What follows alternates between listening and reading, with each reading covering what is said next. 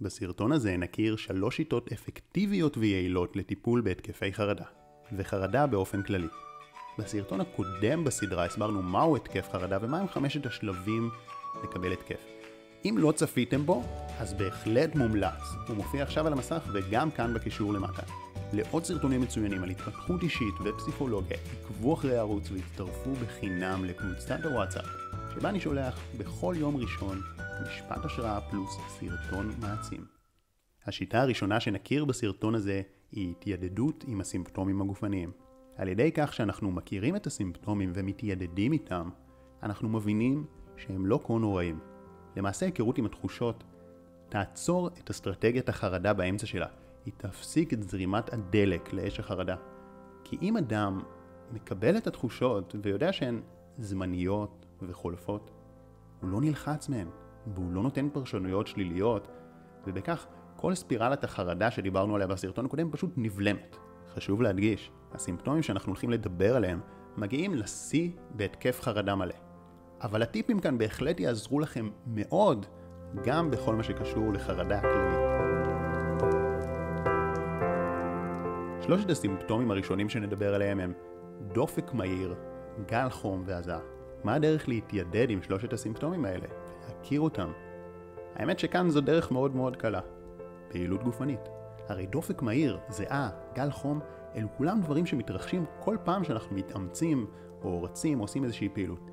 לכן תרגול התיידדות מצוין יהיה לרוץ, או לעשות משהו שמפעיל חזק את הלב, ולאחר מכן לעצור, ופשוט להתבונן בתחושות האלה של הדופק, של הזיעה, של החום, להכיר אותן, לשים אליהן לב, ואז לעשות איזה תרגיל הרפאיה של נשימות. אם אתם לא יודעים איך לעשות הרפאיה, אני ממליץ על המדיטציה שעכשיו על המסך. אם אתם אוהבים גם לרוץ, תרגיל מצוין שאתם יכולים לעשות יהיה ממש לצאת לאינטרוולים, לתת ספרינט שמקפיץ את הדופק, ואז להירגע. לתת ספרינט ולהירגע. זה תרגול מאוד חזק, כי ככה, אם אותן תחושות יגיעו לכם באיזשהו התקף, אתם תדעו איך להתמודד איתם. אתם כבר תכירו אותם היטב, ויהיה לכם שיטה מהירה לחזור לשלווה. סימפטום רביעי של התקף חרדה, קושי בנשימה. תחושת המחנק שמאפיינת חרדה היא מאוד לא נעימה, אבל גם אליה אפשר להתרגל וללמוד לא לפחד ממנה, גם היא מאוד זמנית. לדוגמה, דרך שאפשר לעשות זאת היא בעזרת צלילות. אבל אם אתם לא אוהבים צלילות, מה שאפילו יותר טוב זה תרגולי פרניאמה, שאלו תרגולי נשימה מעולם היוגה. זה בעצם תרגולים שבהם אתם עוצרים את הנשימה בזמן שאתם מאוד רגועים, וככה אתם למעשה מרגילים את הגוף להיות רגועים גם במצבים של חוסר אוויר. עכשיו דגש קריטי. אם אתם רוצים לתרגל פרניאמה של עצירת נשימה, מה שנקרא קומבקה, בבקשה, עשו זאת רק אחרי שקיבלתם הדרכה נאותה. בלי הדרכה מדובר בתרגול מסוכן. אלא אם באמת אתם עוצרים לשניות מאוד בודדות. במידה ואין לכם את ההדרכה, אז רק שתדעו שגם תרגול מדיטציה על הנשימה, פשוט נשימה איטית ועמוקה, תעזור לכם מאוד להירגע ובזמן אמת של קוצר נשימה, להחזיר לעצמכם את האוויר לריאות. סימפטום חמישי של התקף חרדה שאנחנו רוצים להתיידד איתו זה רעידות. עוד תסמין מעצבן מאוד הוא רעידות שהידיים או הרגליים ממש רועדות, זה קורה בעוצמה בהתקף חרדה, אבל יכול לקרות לנו גם פתאום כשאנחנו מדברים מול קהל, ואם יש רעידות מול אנשים זה גם מביך וגורם להימנעות מלדבר מול אנשים.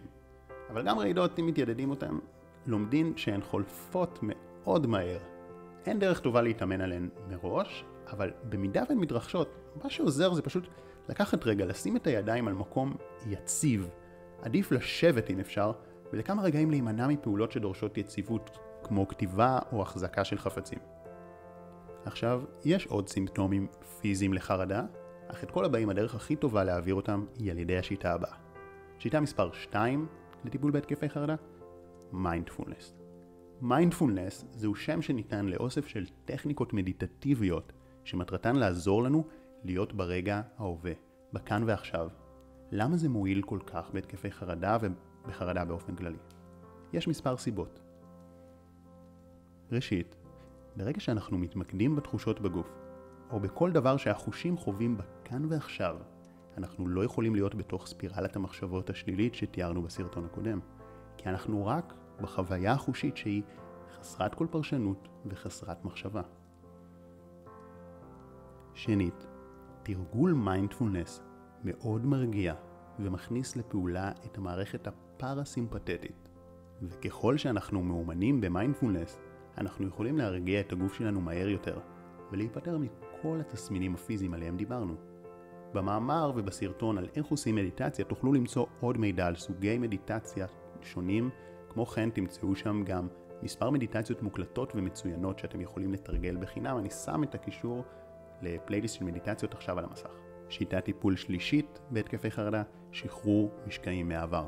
יש הטוענים שגם אם נתרגל את כל הטכניקות שהסברנו, מיינדפולנס, התיידדות עם הסימפטומים, אם נבין את המחשבות שלנו, שום דבר לא יעזור לנו ולא נוכל לשחרר לגמרי את החרדה, אם לא נעבוד במקביל גם על שחרור של טראומות ומשקעים מעבר. על פי הסבר זה, המקור לחרדה טמון במעמקי תת המודע, שם נמצאים רגשות מודחקים, קונפליקטים לא פתורים וזיכרונות כואבים שלא איבדנו כראוי. כל עוד הרגשות, הזיכרונות והקונפליקטים האלו מצויים בתת המודע, הם מכבידים עלינו, יוצרים עומס על המערכת וגורמים לנו לרגישות יתר. על פי שיטה זו, אם אנחנו רוצים לשחרר את החרדה באמת, אין מנוס מלחזור לעבר ולעבד מחדש חוויות ורגשות שאוחסנו בלא מודע, כך שלא יעיקו עלינו יותר. איך עושים זאת? זה עניין מורכב, אני מדבר עליו במספר סרטונים, לדוגמה כמו זה על ניתוק רגשי שעכשיו על המסך, וגם הסרטון על ההיסטוריה של המחר, וכמו כן, בקורס הדיגיטלי על איך לפתח ביטחון עצמי, אני ממש מעביר אתכם תהליך לשחרור משקעים רגשיים, ומסביר הכל הרבה הרבה יותר לעומק. בכל מקרה, אם ננסה בקצרה להבין את הרעיון המרכזי, הרעיון הוא לשחרר ולהוציא את אותם רגשות מודחקים ומטענים רגשיים שרובצים במעמקי הנפש ומכבידים עלינו עד כדי כך שהם מייצרים איזשהו לחץ תמידי ובסוף גורמים גם להתפרצויות של חרדה. עכשיו עולה שאלה, האם שלוש השיטות האלו לטיפול בהתקפי חרדה הן השיטות היחידות? התשובה היא שכמובן שלא, ושיש עוד הרבה שיטות שעליהן הרחבתי בסרטונים נוספים שנמצאים באתר וביוטיוב, וכדאי לכם לעקוב אחרי הערוץ ולצפות בסרטונים האלה. בכל אופן, גם אם תיקחו את שלוש השיטות האלה ותיישמו אותן, הן בהחלט מספיקות ואתם תראו הבדל אדיר. החוכמה היא להבין את אסטרטגיית החרדה ואת הסימפטומים. אסטרטגיית החרדה זה מה שדיברנו עליו בסרטון הקודם בסדרה. ואז לתרגל הרבה מיינדפולנס ושינוי חיובי מובטח. אז חיזרו על הסרטון והמאמר כמה פעמים שצריך, ואתם תראו שתוך מספר שבועות החרדה ממש ממש תדעך. שתפו את הסרטון ותגיבו לי כאן למטה מה אתם לוקחים ממנו. הרגישו חופשי גם לשאול שאלות. מאחל לכם חיים מלאי רוגע ושלווה. שחר כהן